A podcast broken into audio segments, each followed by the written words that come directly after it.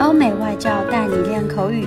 本节目由雅思官方合作机构英语同桌 FM 原创出品。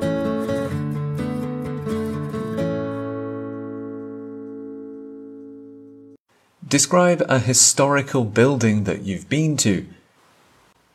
I've been lucky enough to see lots of amazing historical buildings and landmarks in my life, but one building that sticks out is Big Ben.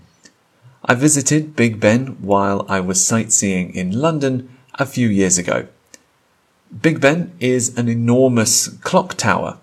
I'd never seen it with my own eyes before, and I was really blown away by how intricate and detailed it actually was. In pictures, I thought it would be quite simple and mainly a brown or copper color, but after seeing it with my own eyes, I realized that it's very detailed and it's actually laced with gold in many areas. It's neo-Gothic, so its design is very elaborate and it's very impressive and even decadent, which makes it very appropriate because it's attached to the British government building called the Houses of Parliament. The tour guide who was leading us on our trip told us the tower was 97 meters tall and Big Ben is actually the name of the bell inside the tower.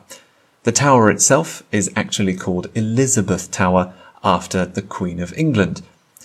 I wish we tried to climb the tower because that is possible and it would have given us an amazing view of London, but I guess we should have looked into that before our trip. Even though it was quite crowded and the weather wasn't very nice, I still managed to get some nice pictures, and if I had the chance, I would love to go back and see it again. OK，今天的 Part Two 口语话题到此结束。想要免费获取五到八月雅思口语完整题库和口语素材的小伙伴，可以关注我们微信公众号“英语同桌”，回复关键词“口语题库”就可以啦。